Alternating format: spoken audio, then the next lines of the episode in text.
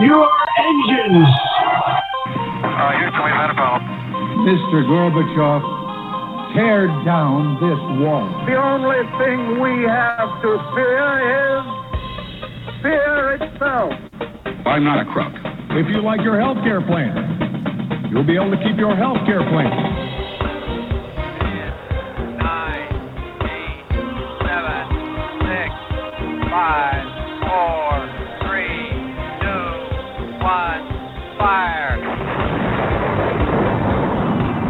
Listening to Jim Paris Live, your source for the latest news on money, politics, prophecy, and preparedness.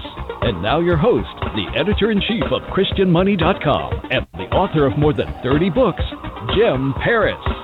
All right, hello everybody. Welcome to the broadcast. Uh, good to be back uh, with you here.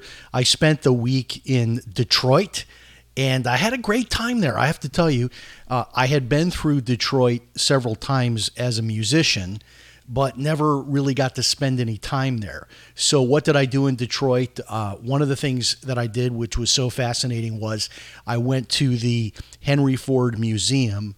I guess it's actually not called that anymore. It's just called the Henry Ford.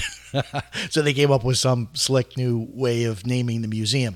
But in any case, uh, really neat museum with a lot of history. And if you love cars, you've got to visit the Henry Ford. But the one thing in particular that I loved uh, was just fascinated by was the car that uh, the JFK presidential limousine. And I don't know if this is uh, a weird kind of morbid curiosity, but I've seen that car so many times on documentaries and pictures. The idea of seeing the JFK limousine in person, it was just really, it gave me chills to see it and uh, just just realizing the iconic place that that limousine has in history. And if you want to see that video that I did, uh, you know, while I was standing right there by the JFK limousine, you can go to my Facebook page. Uh, the video is still up there.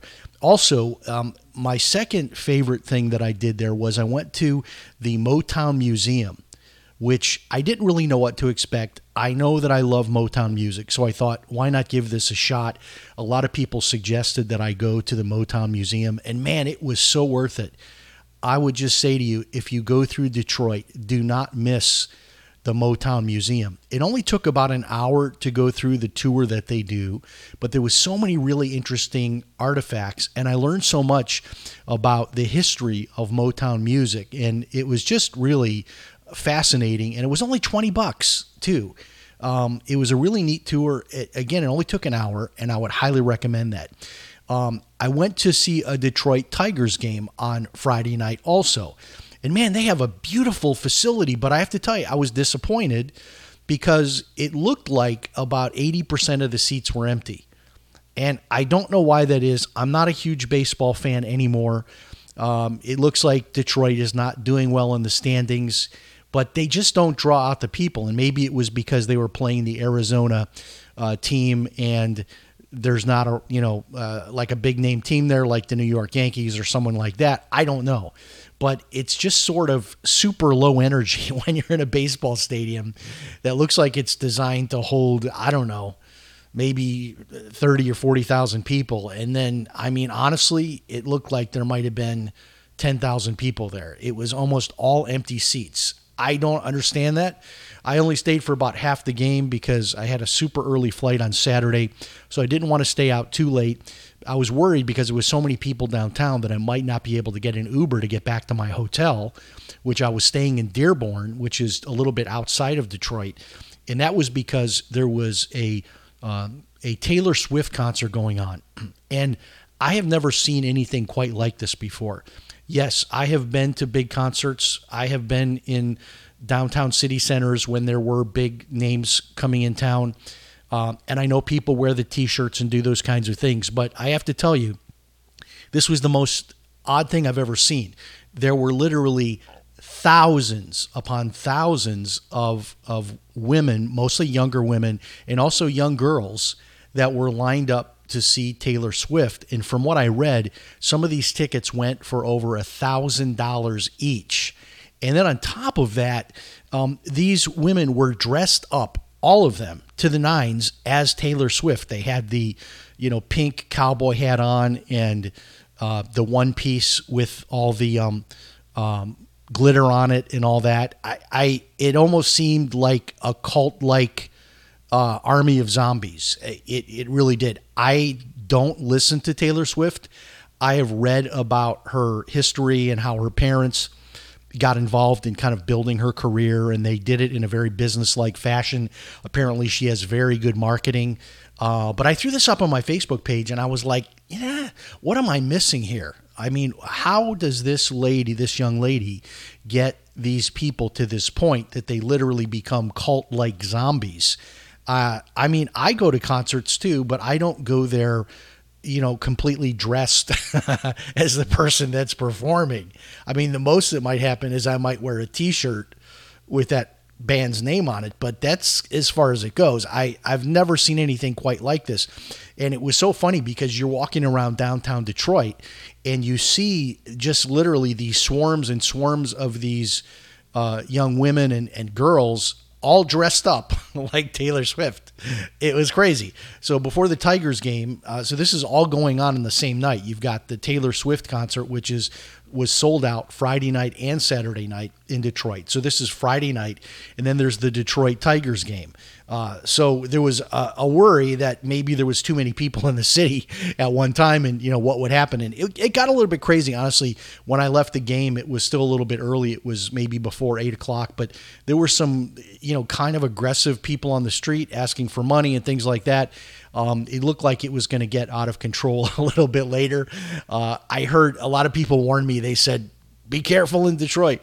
I don't think Detroit is any worse than any other big city. Um, in fact, I'd probably feel more safe in Detroit than I would have if I were in Chicago. Uh, but in any case, it's a beautiful city. It's really beautiful this time of year, and I actually went there because I was um, uh, I was paid to fly there and to be a part of some training programs, and that was on Tuesday and Wednesday, and then I just extended my trip since the the airfare was already paid for, I extended my trip for a couple of extra days to do the sightseeing, and I usually do that kind of thing. But uh, if you want to check out all my videos, all my pictures, everything is up there on my Facebook page. Uh, I have hit the 5,000 person limit as far as friends go, but you can still follow that page if you can't become a friend. But I also uh, cross post everything to my other pages uh, on Facebook, including um, the ChristianMoney.com uh, Facebook page as well. Okay, so this week uh, the big story is, of course, the the newer indictment of former President Donald Trump, and the media is now parroting the phrase "quote." No one is above the law end quote. Uh, everybody's doing this. I saw a clip with George Stephanopoulos interviewing one of Trump's lawyers, and that's what he said. And they're all saying that. And, you know, I agree with that idea in principle that no one is above the law. But the idea that, um, that the law is being applied evenly and fairly in this country to all politicians and public figures is beyond ridiculous. And you can look at, you know, Exhibit A, which is Hunter Biden, but now now they're talking about all kinds of just very damning evidence uh, against the president, President Biden himself with this whole Ukraine thing and and supposedly evidence of bribes and offshore bank accounts. Um, just the idea though that Hunter Biden hasn't been charged yet after all that he did and all that was on that laptop, uh, which we don't even want to get into the unspeakable that was on that laptop. Uh, it's just beyond belief that they can use the phrase "no one is above the law." Uh, but one of my friends and I had a really interesting discussion this morning, and that is what would happen if Trump actually did get convicted on any of these charges, whether it's the New York charges or these new federal charges or what's still percolating um, in Georgia, the, the charges in Georgia. Number one, um, if he were convicted of a felony, could he still run for president? Um, my friend said absolutely, he can still run as a convicted felon which I did not know that. I thought that would disqualify you, and maybe I'm wrong on that. Maybe my friend is wrong on that.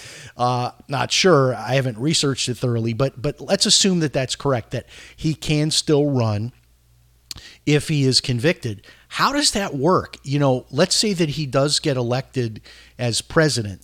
Would he still have to serve those prison sentences? Would they be suspended until after he leaves office? I mean, could we actually have a sitting president in prison? I, I don't know how that works. And then the whole pardoning thing, you know, people have said, well, he could pardon himself.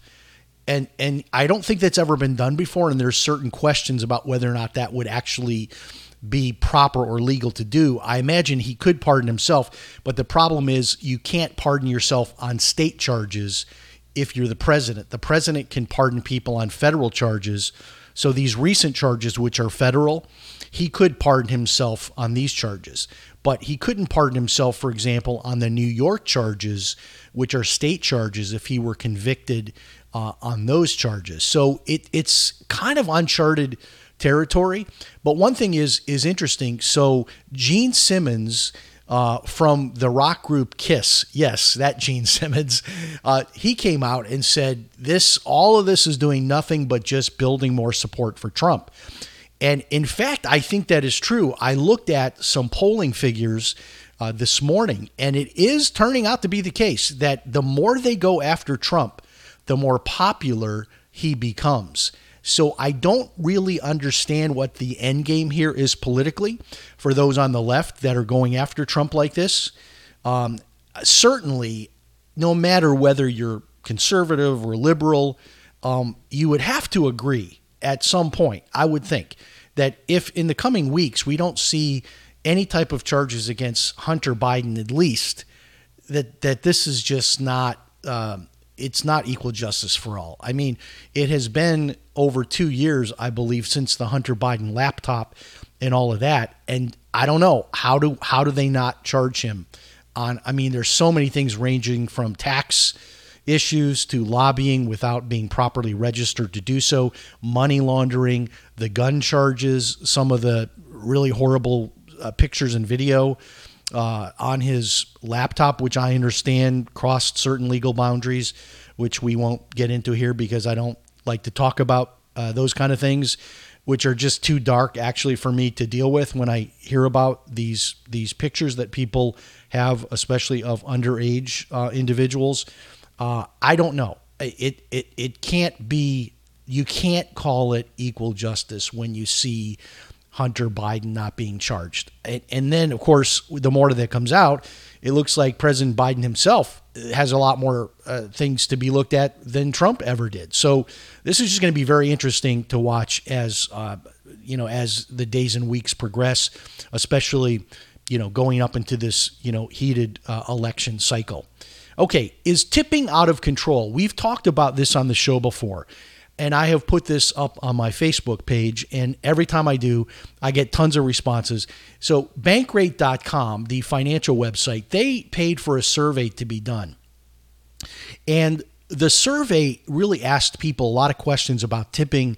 And the bottom line, and I have to agree with this, that Americans are not happy with the tipping culture and it is very confusing. Um, for example, you really don't know. I mean, where is a tip expected anymore? I love to tip people for good service. I, I over tip, to be honest with you, because I know in a lot of these places, the money people make is mostly tips.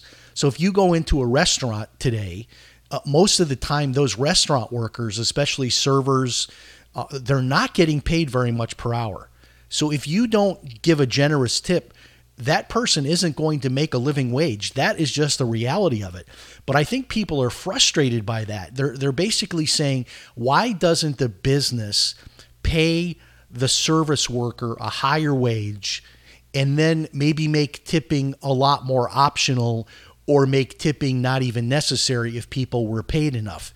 Um, I have to tell you, the craziest example of this I've ever seen is on a cruise ship when you go on a cruise and you can get tremendous bargains when you go on a cruise, but you go on a cruise and you go into your stateroom and they literally give you a printout of all of the people you're supposed to tip a percentage uh, or a certain amount per day. I forget how they they structure it, but it's to the assistant of the assistant of the assistant of the person that uh, turns your sheets down at night. It's a lot of different people.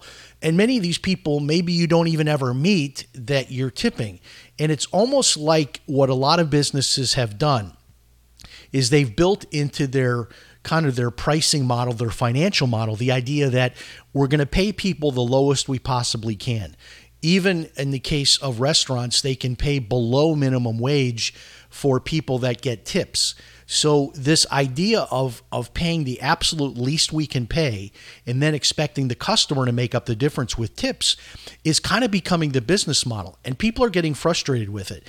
I saw um, recently uh, someone had posted online that they made a charitable donation and they were asked to add a tip to the charitable donation. Um, I get a little bit, I guess, I don't know what the word would be. I get a little, I feel a little bit awkward when I go into a restaurant where there is no table service. And you know, you're simply walking up to a counter, you're ordering your food, and um, one place in particular that I really like it's it's a burrito place. And after you order, they turn the, the screen around and they say, now you need to complete this. And right up on the screen, it's got in there like the 15, the 20%, the 25%, the 30% tip. All of that is in there. And you have to, you know, choose your tip amount and then you sign it and then your charge goes through. And, you know, these are people I really like. So I always, you know, give a good tip because they're guys I really like but I it just makes me feel a little bit awkward that when there's not even table service, the tip is expected. You know, I get it like at a place like Starbucks, for example. If you go into Starbucks and you order one of those fancy coffees and you ask for a little dab of this and a dab of that, and you have all kinds of customizations to your drink, yeah, you probably should leave a tip for that because you're asking for a lot of extra things, right? But if you're just going into Starbucks for the sake of argument, ordering just a black coffee, and they just pour it in a cup and hand it to you, do you give them a tip? Now, I do only because I'm at Starbucks a lot. I, in fact, I call Starbucks my office, and I know the people there, so I like to tip because I know them there. But I, I, it's just starting to raise a lot of questions in our culture about tipping and when where where does it end? You know, where do we stop the tipping culture because it continues to grow. Even when you go into somewhere like like a Subway uh, restaurant, they've got a jar out uh, with a note on it saying, you know, gas money. You know, please tip. Uh, I mean, at what point is it begging you for money like a street person when you go into a place where there is no table service? I mean, if I'm at a hotel and someone's helping me with my luggage, they're parking my car. If I'm at a restaurant, somebody's serving me and provides good service. If I go get my hair cut, I'll add money to my haircut. I try to tip in all the traditional places. It just does honestly get confusing and you don't know anymore like where does this go? I mean, are they going to start looking for tips at the self checkout at Walmart? I, I don't know.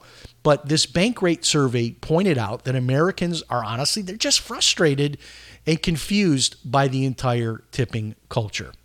Okay, a section of Interstate 95 in Philadelphia has collapsed. And I was reading about this this morning. Now, this is the entire interstate. This is both northbound and southbound, and it's in the city and they're talking about thousands and thousands of cars that are backed up. And when something like this happens when you have an interstate collapse and i didn't read too much about it if this was a bridge or or, or where this was that was the implication. It was some kind of an elevated section of i-95 they're talking about the nightmare of traffic even on the weekend not even to mention what's going to happen once uh, people try to go to work tomorrow. But as i travel around the country i have noticed just the aging infrastructure. And I know Trump tried to, to put something through, some kind of a stimulus where we were going to rebuild the bridges and the airports and all these kind of things. And man, that is overdue.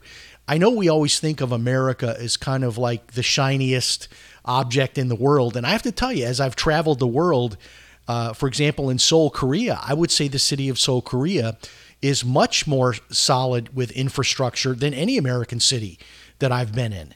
And and at what point did the bridges start collapsing? At what point do we start seeing problems? I mean, we're already seeing problems at the airports, right? I mean, what is it every other day now? There's computers going down and near misses on the on the uh, runways and and people being delayed because of this reason or that reason. Um, at some point, Uh, it's just like owning a home. At some point, there's got to be a new roof put on. You can't just have a bridge forever that never gets replaced. And, uh, you know, as I've read about this over the last few years, there are just hundreds of bridges that are literally unsafe to drive across in this country. There are sections of major highways like this in I 95 in Philadelphia that are just simply unsafe for people to be on. And uh, at some point, there's going to have to be some major investment into infrastructure in the country. And uh, this is something, uh, you know, if you're traveling and you're heading up north, uh, if you're, you know, from here in Florida where I am or, or wherever, going south, the same deal. I mean, if you're going to be on I 95 going through Philadelphia, which millions of cars do every week, uh, you need to come up with a new a new plan. Uh, I don't know Philadelphia too well. I've been there a few times. There's probably some kind of alternate beltway or or other highway, state highway you could take to get around this mess. Uh, but it looks like it may be a mess for quite a long time. Uh, when these collapses happen, it's not an overnight fix. It could take weeks in some cases uh, to repair uh, these sections, even if they put a crew on there for 24 hours a day. Okay, so Ted Kaczynski, the Unabomber, I guess he was 81 years old. And of course, he was in, I believe it was the Supermax prison, the highest security prison in solitary confinement. Uh, he was found dead in his prison cell at the age of 81. And the latest news on this is uh, that Kaczynski appears to have uh, died of suicide um, which is I don't know. I find it kind of a little bit odd, only because I don't know how many years he was in prison. I mean, it seems like decades he was in prison, but finally he committed suicide in a cell. Uh, usually in these prisons, they take a lot of precautions to prevent a prisoner from committing suicide. Although I don't believe that was the case at all with Jeffrey Epstein. Um, the Unabomber is. Um, we did a a show about the Unabomber and I'm probably going to replay it this week because it was one of the most fascinating uh, criminal cases of a serial killer. Um, in terms of you know his his method, which was to send out these bombs, uh, and just to understand this guy's upbringing and his story, and how much of a genius he was, um, even inventing some math theories that were published. That's how bright this guy was. And then the life he chose to live, um, which is to be in this secluded cabin in the middle of nowhere. Uh, that cabin, by the way, I actually saw that in a museum in Washington, D.C. The, the cabin was actually um, preserved and transported and kept in a museum. Um, a fascinating case uh, Ted Kaczynski, the Unabomber, dead at the age of 81. Now, this story happened here in my area, somewhere that I'm at a lot. I mean, I'm at this beach at least once a week. Uh, this is the St. Augustine Beach Pier. Apparently, um, this happened over the weekend here that a young child, they didn't say the age, but a young child was wearing a mask and was also waving a gun around. And it caused a huge panic. Uh, I guess several people were injured running from the pier when they saw this child with a firearm, with a mask on. Uh, people were running for their lives. I guess the child was uh, taken into custody by the police. It turned out that the gun was not real, it was an airsoft gun. Uh, but still, uh, you know, scary nonetheless. And you got to wonder where the parents are, right? And in this culture, parents, if you're not smart enough to figure this out on your own, if you want to get the airsoft guns, the dart guns, that kind of stuff for your kids at home, I have no problem with that. I grew up with all that stuff. I think it's cool. And I think it's fun to teach kids about firearms at a young age. All that's great. But in this culture, you don't want to have your kid walking around with an airsoft gun in public. It's just not a good idea. And you just wonder where the parents were when this kid wearing a, a mask was waving around a gun on the St. Augustine Beach Pier. Well, it appears that Ben Affleck and Matt Damon are super upset with Donald Trump. There was a movie, I guess they produced, and Matt Damon was in it, uh, called Air. And it's apparently about the commercial success of Michael Jordan, if I, if I understand it right. I didn't see the movie. Um, but it's it was a movie about Michael Jordan's relationship with Nike and all the money that was made, etc. And apparently, there's a little clip from that movie that was turned into kind of a meme, a video meme that was put on Trump's social website. And they're really upset that a part of their movie that was copywritten, as they say in their public statement, was used by Trump, yada, yada, yada. Um, seems like there's more important things to get upset about. I have not seen this this short video clip. It sounds like um, a parody, and it would be excluded from copyright law. But uh, that is the latest from the far left, Ben Affleck and Matt, Dam- Matt Damon. Um, okay, so apparently Americans have lost in the last year. It's something like 300 million or more dollars to text messaging scams. This is a big deal. And I've said this before and I've warned you before that the new scam, the new scammers are are using the new level of scams is texting. Because I think most people know that you don't want to respond to those weird emails from Nigerian princes saying that you've inherited money. I think most people at this point get it that there's a lot of scams in the email. You don't want to click on links and log into your bank account that way. I think most people know that now. So the scammers have upped their game and they're using text messages. And what's interesting about this is most people are falling victim. I mean, many people, I can tell you this that I know really smart people that are very tech savvy, that they get one of these fake text messages and they click on it and they click through and they get their password stolen. I don't know why it is any different in people's minds than these scam these scammy emails. I guess you assume that a text is more legit. Like this person has my phone number, they're texting me. It looks like it's from my bank. Um, and I will grant you this that when you get a text, it's a little bit harder to authenticate like that that absolutely is or is not from let's say Amazon or from your bank. Like when you get an email, you can look when you click on the link, you can see that little that little padlock that that indicates that's a legit website. I don't think there is anything like that for for um, texting, and a lot of times texts come from just a string of numbers, and you don't know really did that come from my bank or not. So as I've always said, ignore the text if your bank supposedly texted you, you have a low balance or whatever they they say it is. Just ignore the text. Go to your uh, computer, open up a browser, and then log into your bank like usual and just check on it that way. And if there's nothing in your account, then there isn't a problem. The same thing with Amazon. But uh, these text message scams really work.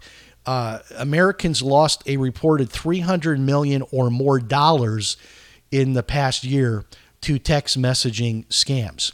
Okay, I did a video on this a little bit earlier this morning here on Sunday morning about the new 1% down conventional mortgage and this is uh, it is a thing. And uh, if you are looking to buy a home and maybe you decided not to pursue it because you don't have the 3.5% down for fha you don't have the 3% down for the home possible or the 5% down for a standard conventional there is now a 1% down conventional mortgage. And it's pretty pretty simple to get this. Now, you've got to of course be able to prove your income, make enough money to afford the payment. That makes sense, right? You need a 620 credit score, and then depending on whether or not that you've owned a home in the last 3 years, you may have to take an online home ownership class which most people can complete that in less than a couple of hours. So, if that's something you'd like to find out more about, since I do work in the mortgage industry, you can get in touch with me. Uh, you can send me an email to to the, the email that goes directly to my phone, which is jameslparis at gmail.com. jameslparis at gmail.com if you want to find out more about the 1% down conventional mortgage. All right, I don't know what you make of this this this story of this UFO in Las Vegas. Here's what I know. Apparently, thousands and thousands of people saw a flashing light in the sky in Las Vegas this week, and it looked like something crashed. It looked like a plane crashed, or it was a a, a shooting, a meteor coming out of the sky. Something bright that was flashing came crashing down to Earth. The police even saw this. There are videos of this as well. So, in any case, uh, a, a family reported seeing eight foot tall creatures that they are saying are aliens from this crash of whatever it was. And the police even were called to this home where they uh, this family claimed to have seen these eight foot tall creatures in their backyard. Of course, they weren't there when the police came, uh, but it is a fascinating story. And our friend L.A. Marzulli has been on the show many times talking about a great deception in the end times biblically, where the idea of aliens uh, would be used to turn people away from their faith in God. And it, it is interesting to see more and more of these UFO sightings, more evidence of of of these spacecrafts, whatever they may be. And now we actually have a very compelling eyewitness account of eight foot tall creatures in their backyard. I don't know what you make of the story. Um, it, there's a lot here. It's not just somebody eh, like one person that was drunk or was high. There's a whole family um, you know, uh, looks like a, a, high school age or college age son who's putting videos online. There's also a parent that that saw this as well. Um, so there's a lot to this, and we're just curious to throw it out there to see what your reaction is. Okay, so the country star Garth Brooks, who's kind of been left leaning a little bit, and this is interesting to me because you know Nashville was always historically this super conservative place. Uh, in fact, it was kind of I don't know. I, I think te- I think Tennessee was was this conservative place even before Texas was at, as conservative. I think Tennessee was even more conservative. But now we're starting to see Tennessee's getting a little bit more liberal, a little bit more left leaning. It seems like. in Garth Brooks, um, no need for him to come out make a big deal out of this, but he decided to do it. Apparently, he's opening up a bar in Nashville. And, uh, you know, no reason for him to come out and make a big publicity announcement about this, but he decided to do it anyway. He jumped into this whole uh, Bud Light thing and is now pushing the fact that he is going to be serving Bud Light and on and on and on, and haters aren't invited in his bar and so forth and so on. And I agree with that in the sense that, I mean, uh, you know, whatever someone's lifestyle is, there's no reason to be hateful, to, to be mean to people all that's good, right? I think we all agree with that as Christians. But at the same time, here's a guy, Garth Brooks, who, you know, probably has the exact same following as the Bud Light buyer, right? The the guy with the pickup truck. Uh, and he's going out now and making a big deal out of this, kind of jumping in, uh, you know, both feet into this whole uh, Bud Light, uh, you know, Budweiser, you know, situation, controversy. I don't understand it. I, I really don't. And it, it's another example of you say, okay, if this guy's opening up a bar to make money, if he wants to serve Bud Light, then just serve Bud Light. You probably have 20 things on tap at a bar like that. Why get into the news and get involved in the whole controversy? I don't know. Um, but a lot of people are saying it's just more evidence that Garth Brooks is woke and um, that they're not going to be listening to his music. I don't know. Um, I'm not much of a country music fan myself. Um, but I just find it interesting how many people feel like they need to get in the middle of these controversies. Um, I think the smartest music people and and actors and public figures, I think the smartest ones are like, look, if you're not in politics, if that's not how you make your living, uh, you know, as a commentator or whatever, why why do you get in the middle of this stuff? I, I, I don't understand. I mean, in my own case, I mean, obviously, this is how I make my living. I'm I'm a commentator. I have opinions. I write articles. I do talk show appearances. I have my own show. Um, but if you're not doing that for a living, I mean, if you're you know somebody that is uh, you know playing country music with your guitar for the good old boys, why even get in the middle? Of this kind of stuff. It, it just makes little sense to me uh, from a financial standpoint, but what do I know? All right, that's all we've got for you this week. Thanks so much for joining us. Great to be with you. Great to be back from Detroit. Had a great trip. Stay in touch. Uh, send me an email. The show email is jim at christianmoney.com. Thanks for watching and listening. Have a great week. We'll talk to you next time. So long, everybody.